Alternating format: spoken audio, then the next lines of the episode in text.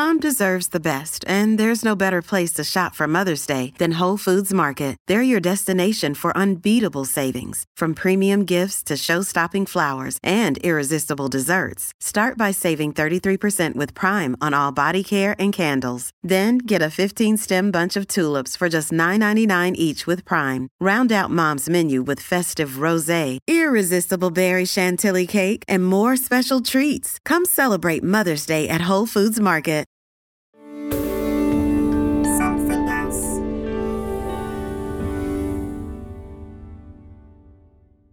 When I was in uni in Toronto, I was pulling more all nighters than I want to admit. And every night, it was the same story. Around 2 a.m., I'd hit a wall, and without fail, I'd wobble over to the electric kettle and heat up some water for instant noodles. I'd rip open the spice packet and then the dried veggies and add it to the piping hot noodles. If I had the energy, I'd even throw in some fresh vegetables and maybe a dash of Caribbean hot sauce. And just like that, I was ready to work through the night. And let's be honest, this is pretty universal for most students. Well, dear listener, I have news for you. Those noodles only exist because their inventor went to jail. Right in the middle of World War II, Momofuku Ando, a textiles businessman in his 30s, was scrambling to keep up with the changing world. He was living in Japan trying to run a company that sold socks. But socks weren't working out so well, so he tried his hand at selling engine parts to the military. I know, random, right? Well, that didn't turn out great either. The military suspected he was stealing from them, and they threw him in prison. Here's a voice actor reading from Ando's autobiography. The officer threw me into a cell crowded with six or seven inmates. It was so crowded that we could not sleep with our bodies stretched out. Ando spent 45 days in jail, maintaining his innocence the whole time. But what upset him the most wasn't the accusation, the incarceration, or the beatings. What troubled me most about my stay in prison was the food. Day in and day out, the meals consisted of pickled vegetables and rice boiled with barley. Ando couldn't stomach the food, so he fasted. He remembers feeling physically sick from hunger and how his cellmates would fight over his untouched meals. But once it was all said and done, Ando could look back on his time in jail and see a lesson that would even become his motto Peace follows from a full stomach. Perhaps I have to go back to this far to trace the origins of the development of instant noodles, though I did not have the slightest idea for chicken ramen at that time.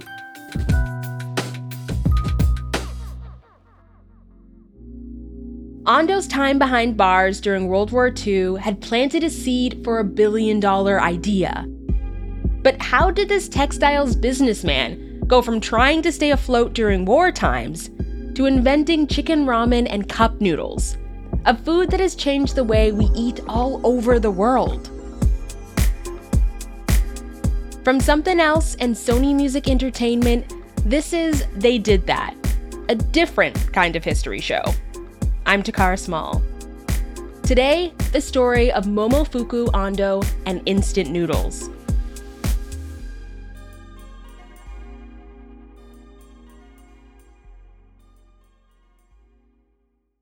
I was blessed, you could say, with very picky children. and there was a time when the only thing they would eat was instant noodles. This is Andrea Wang. She's a children's book author. Her kids are grown now, college students, probably still eating instant noodles, but back when they were little, these noodles were kind of saving Andrea's life. It's sort of like, I don't know, the Asian equivalent of mac and cheese, right? Is instant noodles. It was just really easy for a very busy mom with a tight schedule to just, you know, three minutes and you're done throw a few vegetables in there, sneak it past them, throw an egg in there, you know. Andrea started to wonder where this magic food came from. And then her husband happened to bring home a copy of David Chang's cookbook called Momofuku. Apparently, David Chang had spent some time in Japan and named his book and restaurants Momofuku as an indirect nod to Momofuku Ando. And so Andrea started looking into Ando because she was seriously considering writing a children's book about him. Pretty quickly, she found out that he had actually written an autobiography, but it was in Japanese, and Andrea could not, for the life of her, find a copy of the English version, at least not one that she could afford. So finally, she wrote to Ando's company, Nissin, And a few emails, and a little while later, I received a copy of it in the mail. turns out he'd been asked to write about his career in a Japanese newspaper column called My Resume. And his company, Nissin, had put together a little book of it for their employees. The book was called The Story of the Invention of Instant Ramen. It was great. And there were pictures in it. It really just Ando has such a voice and he's such a storyteller. I would have loved to have interviewed him in person had he been alive because he, I am sure he's just fascinating to talk to. So, what is the story behind instant noodles? And what does it have to do with World War II and Ando's time in jail? To understand that, you have to know just a little bit about where Ando was coming from. Ando was born in 1910 in Taiwan, and he had lost his parents not too long after he was born. So Ando and his three siblings were actually raised by their grandparents, who were textile merchants. And their house was alive with an infectious energy. He just describes it as being bustling. I have this house full of relatives coming and going and, and merchants coming and going and it just being very busy all the time. Ando was exposed to business super early on, and it really sparked something in him. As he grew up, Ando decided he wanted to start his own company, just like his grandparents. He was really in love with the idea of it, but there was also this other thing that kept pushing Ando forward. He called it self reliance. It was this total need to depend on himself and only himself to create stability in an unstable time. See, when Ando was growing up, Taiwan was under Japanese colonial rule, and the early 1900s was a tumultuous time in the region. Lots of wars and lots of political conflict, not to mention the beginning of World War I. All that to say, this was not a peaceful time. I think when it's just a, when you're growing up in wartime, survival is at the top of your mind. This was a time to take control of your own life, your own survival. Growing up in this time when nothing was a guarantee, it makes sense why Ando became fixated on self reliance. He had learned to make his own way in a fast changing world, and one way he knew to do that was to be his own boss. And if he was successful, maybe he'd be able to make it into Japan, where the opportunities for making money were even bigger. But there was just one thing that could get in his way ethnic discrimination. Because if you're an outsider, it can be really hard to be embraced in Japan, especially if, like Ando, you're coming from a Japanese colony. Yeah, they have uh, separate words for people who were not born in Japan and people who are immigrants and people who, despite being of Japanese ethnicity, did not grow up in Japan. Ando had actually been given the Taiwanese name No Pek Hok at birth. And as far as we know, he's never spoken about whether he was ethnically Chinese or ethnically Japanese, which makes sense. Because during the occupation, Japan was doing everything it could to colonize Taiwan culturally. They were cracking down on Taiwanese cultural institutions, pressuring locals to take Japanese names, clothing, customs, and language. We don't know what Ando thought about all of this, but we do know that it wasn't until later in his life that Ando, quote unquote, became Japanese. As an adult, he changed his first name to the Japanese Momofuku, took his Japanese wife's last name of Ando, and also became a Japanese citizen. But I do think that not, like, if he really was of Chinese ethnicity, it was smart of him not to talk about that. It's hard to know whether Ando worried about discrimination when he first moved to Japan, but Luckily, he at least had the resources to get started on his business. It turns out his dad had left a decent amount of money behind after his death. So when Ando finished school, he soon claimed his inheritance and started his own textiles company in Taiwan. His company did so well that in 1933, at 23 years old, Ando did end up partnering with a Japanese company. And he was so successful that he decided to leave his home country of Taiwan and move his business to Japan. Japan was a whole different ballgame, but Ando was doing the thing. He was making business moves. I do think that because of his grandfather's wealth and contacts already in the textile industry, it smoothed the way. By all accounts, it seems like Ando was on his way to huge success in his 20s. But while he was dreaming up new business ideas, there was something bigger brewing in Japan.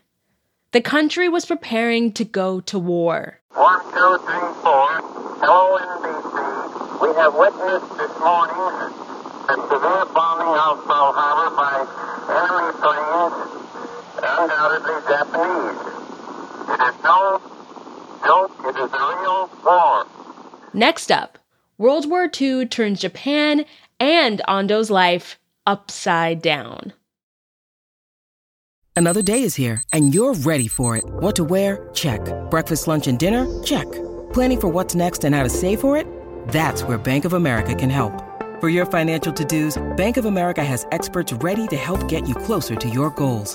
Get started at one of our local financial centers or 24-7 in our mobile banking app. Find a location near you at bankofamerica.com slash talk to us. What would you like the power to do?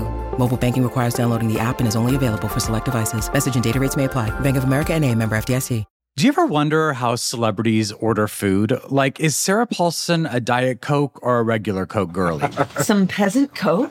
No. Or how does Sofia Vergara order a pizza? No, nothing. No tomatoes. I cannot eat tomatoes. No tomatoes? Yes. Are you cool with mushrooms? Not really. If these are the details you need, and I know you do, I have the podcast for you. I'm Jesse Tyler Ferguson, and on my podcast, Dinners on Me, I take some notable friends of mine out to dinners in Los Angeles and New York City. Listen wherever you get your podcasts. That thing was delicious. We were entering some disquieting times. The imperial edict on the declaration of war was issued on December 8, 1941. Just the day before, Japan had attacked Pearl Harbor, and on December 8th, they officially declared war. Momofuku Ando had been on a textile business trip, and when he came back to Japan, nothing was the same. It was like his entire life's work had become impossible and irrelevant overnight. I returned to Japan filled with dread and anxiety over this grave turn of events. However, though I had found it difficult to continue my textile business on the onset of the war, my entrepreneurial drive did not diminish or wither away. It was not in my nature to sit still, even for a moment. Ando had to pivot, and he had to pivot fast. The war had changed day to day life in Japan, and if he was going to hang in there long enough to see the war end, Ando needed to make money. So he tried a bunch of different business ideas, like building temporary homes for the victims of war. He also tried producing coal to help solve the country's fuel shortage. And remember that manufacturing company that landed him in jail? He was only in that business because of the war. While the manufacturing business didn't pan out the way he hoped, his time in jail did spark the thing that would become his legacy. It was while he was in prison that he he couldn't stomach the food. You know, he's this well-off guy who's used to eating well, and suddenly he's in prison, and so he gave all his food to his uh, fellow prisoners, and and basically, it sounds like he went on kind of a mini hunger strike. And I think that formed a lot of his ideas later on about food and how essential it was to having a peaceful world. Ando remembers how intensely his cellmates used to fight over his food. Hunger changed them. It reminded Ando of how animals act when it's been too long since their last meal. Ando was out of jail after 45 days, but once he was out, he saw this everywhere. there was this huge food crisis. There were just really bad harvests, and Japan as a country was just suffering a lot. Japan is an island country without a whole lot of natural resources. It has often struggled with growing enough food for its population. Around World War II, though, there was a different level of food shortage. While Japan was busy fighting alongside Axis powers on the wrong side of history, things were getting especially bad for ordinary Japanese people. Those who were fortunate were able to eat flour dumplings boiled in soup and rice porridge mixed with vegetables. There was so little food in those days, we even ate the runners of potato plants to stave off hunger. It was a horrific moment in Japan's history. Besides years of food shortages, there were air raids and bombs falling all the time, destroying entire cities. After getting out of jail, Ando was able to evacuate to a smaller town called Kamigori. In those war years, Ando married a woman named Masako Ando, and they hunkered down in Kamigori together, praying for the war to end. After four years of uncertainty, Ando remembers the moment it was finally over. For him, it was eerily similar to the moment when it all began. On August 15, 1945, I heard the Emperor's broadcast while lying on a new tatami floor. The aftermath was devastating. The day after the war ended, I took the train from Kamigori to Osaka with my wife Masako. Burnt corpses were still lying by the roadside. As a result of the intensive air raid in Osaka on March 13th, my office, which was the center of my business, and the aircraft parts factory were reduced to ashes. Whatever hopes Ando might have had that his business would be intact were dashed. There was no way of salvaging what remained of his work. A year later, in 1946, Ando decided it was time to rebuild what he had lost. He and his wife moved back to Osaka, and this time, Ando noticed something that brought all the observations he'd made about food come rushing back. More than a year had passed since the end of the war, but even then the streets were filled with starving people who wore a vacant look on their faces. Because of the severe scarcity of food, a black market sprouted on the burnt out east side of the Osaka Railroad Bureau. Even though the Japanese government was supposed to provide food, it wasn't doing a great job. Their rationing and distribution systems had broken down, so black market vendors came in to fill in the food gap. One evening in winter, I happened to pass this area and saw a line 20 to 30 meters long in front of a dimly lit stall, from which clouds of steam were steadily rising. People dressed in shabby clothes shivered in the cold while waiting for their turn. The person who was with me at the time said they were lined up for a bowl of ramen. Ando saw something coming. Big demand for food, not just ramen, but anything ready made and nutritious. Something the people of Japan could survive on while they recovered from the war's destruction. It is said that clothing, food, and shelter are basic human necessities. To that, I would add this observation without food, there would be no clothing and shelter, or for that matter, art and culture. What needed to be done first for post war rehabilitation became clear to me. At 36 years old, Ando decided to abandon all of his other business ideas and concentrate on food. There was just one problem Ando didn't know anything about food. Coming up, Ando goes broke and is forced to put on his chef's hat to mixed results.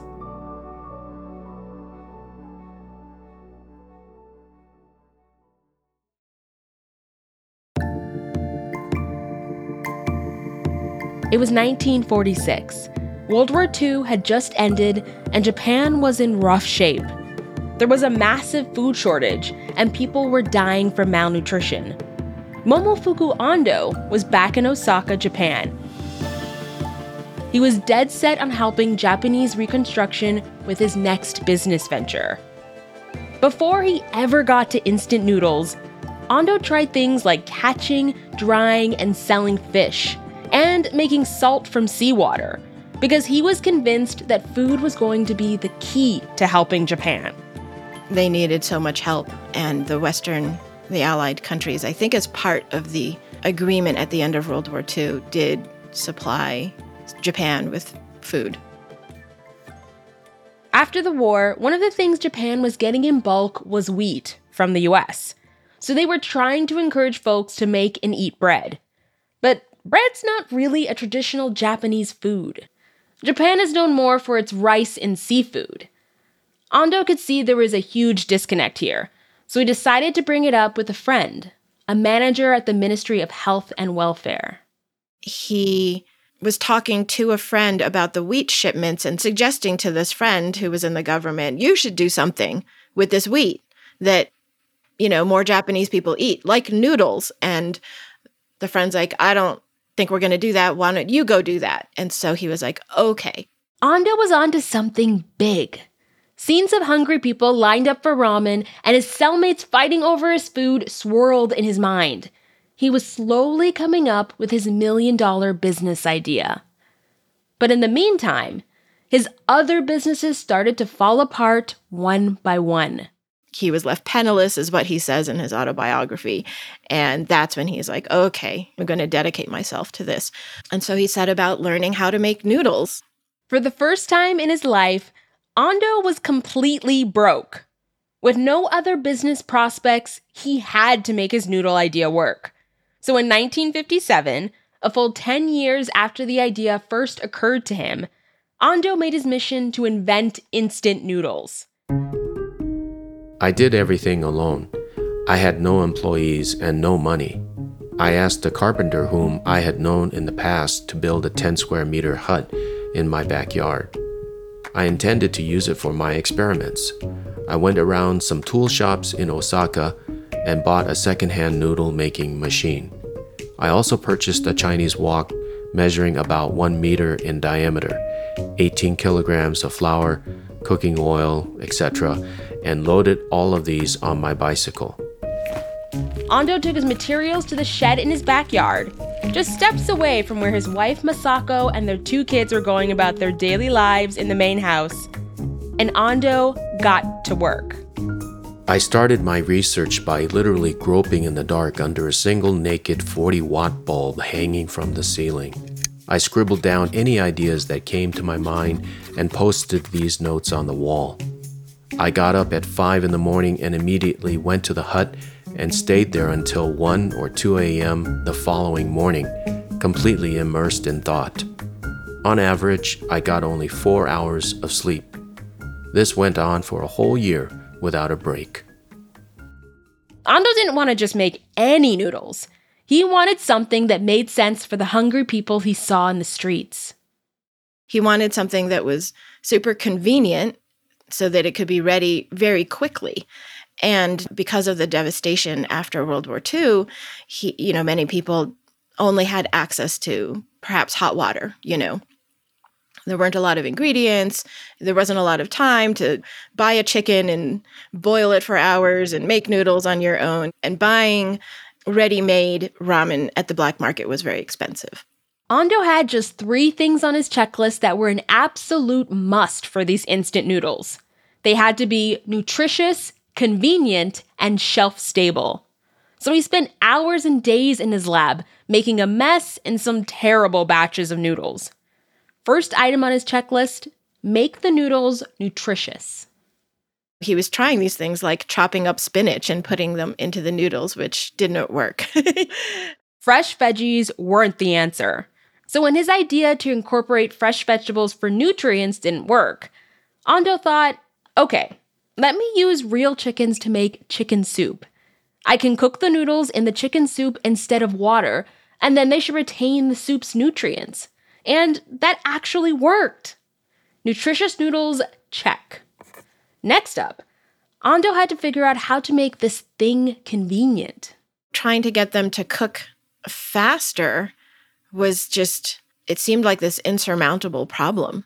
No matter what he did, Ando couldn't figure out how to make the noodles cook and then dry. Every batch he made was either too soggy or too hard. And then, one day, about a year after he first went into his shed to start experiments, Ando figured out how to kill two birds with one stone. He finally seized upon the idea to flash fry the noodles because his wife was cooking, was making tempura for dinner one night. And she was frying the vegetables in the batter. And he saw that the batter was sort of very similar to noodles, right? It's flour and water. And so he fried the noodles first and then added boiling hot water. And lo and behold, they cooked very quickly.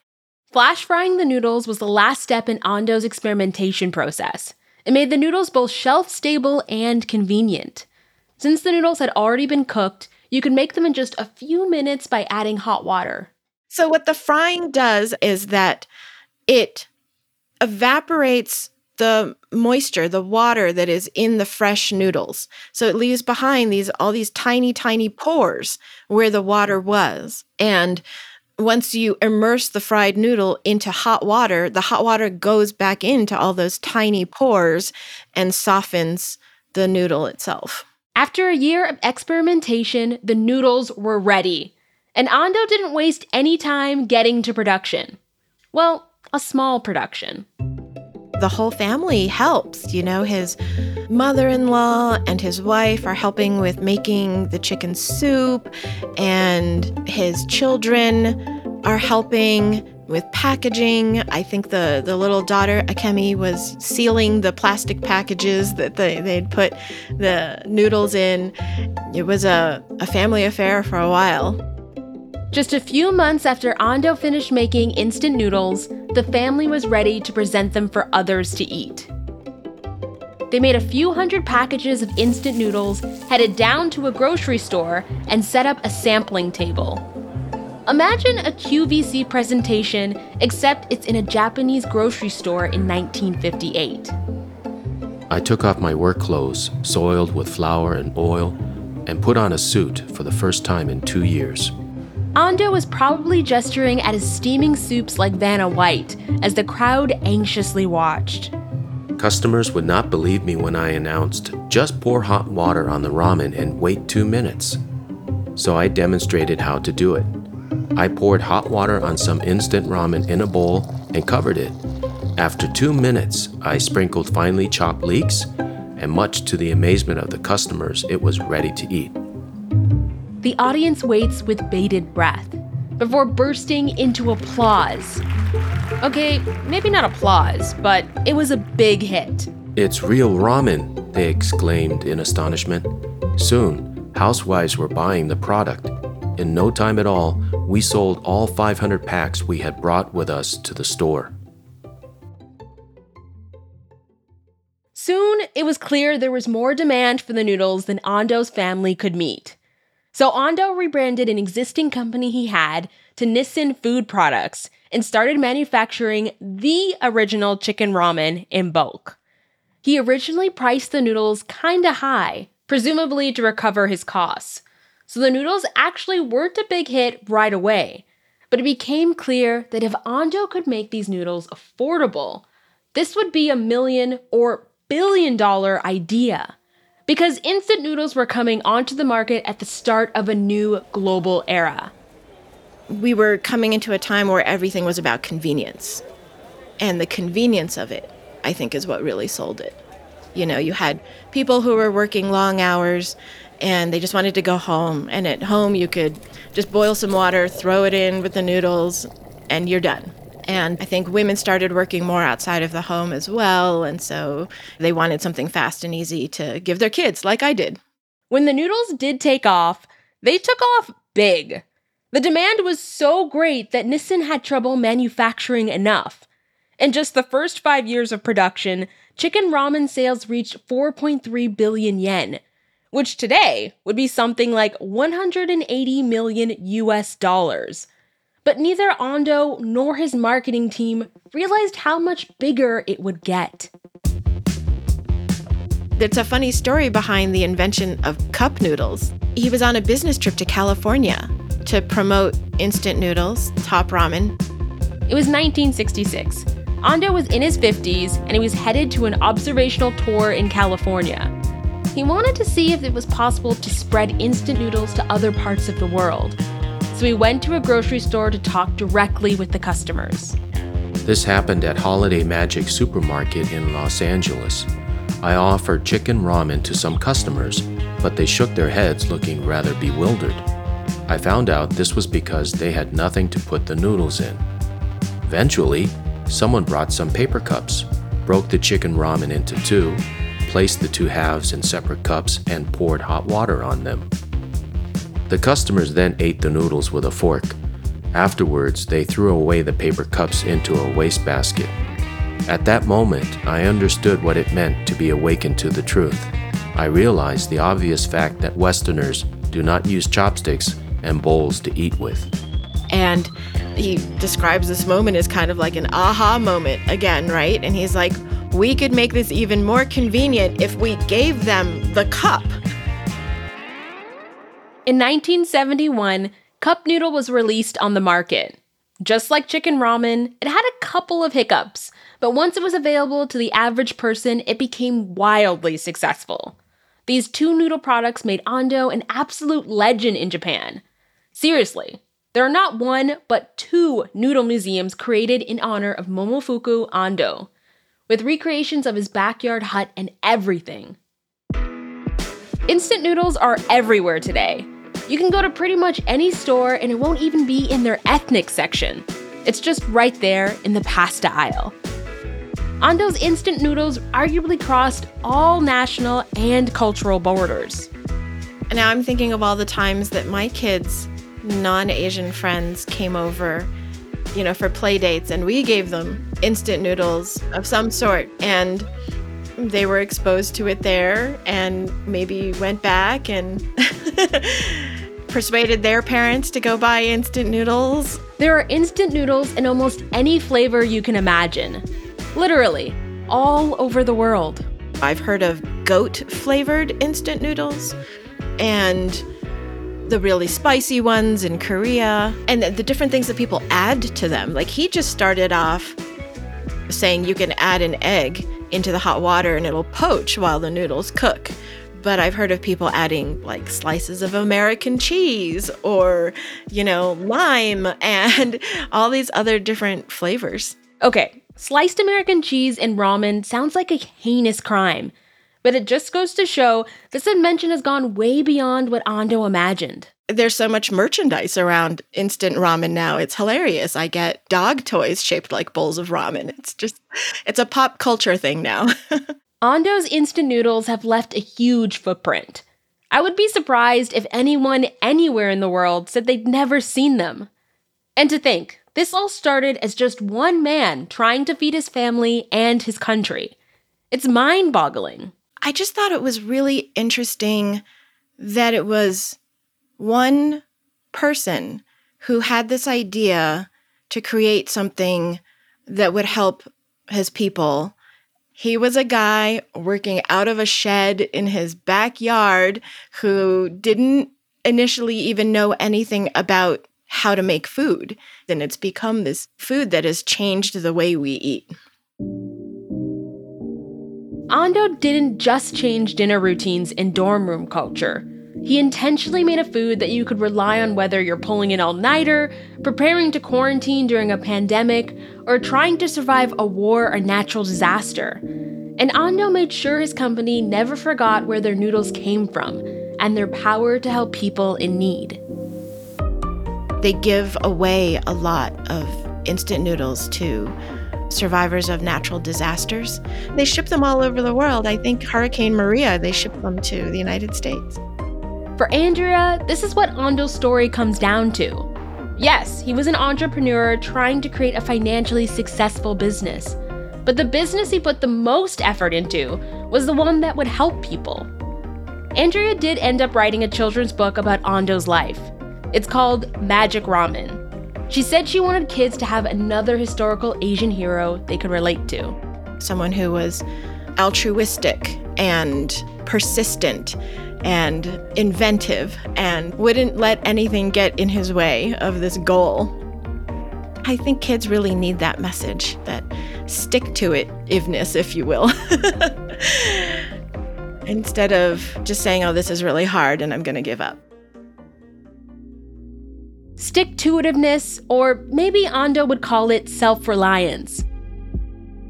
Ando started out a kid in Taiwan wanting to start his own business, be his own boss, and create some stability in his own life. And there were so many wars that kept throwing him down. But that self reliance, the persistence, got him and us instant noodles. Do you know of someone who did something fabulous but might not have gotten their flowers? Let us know. Our email is theydidthat at sonymusic.com. Next time on They Did That.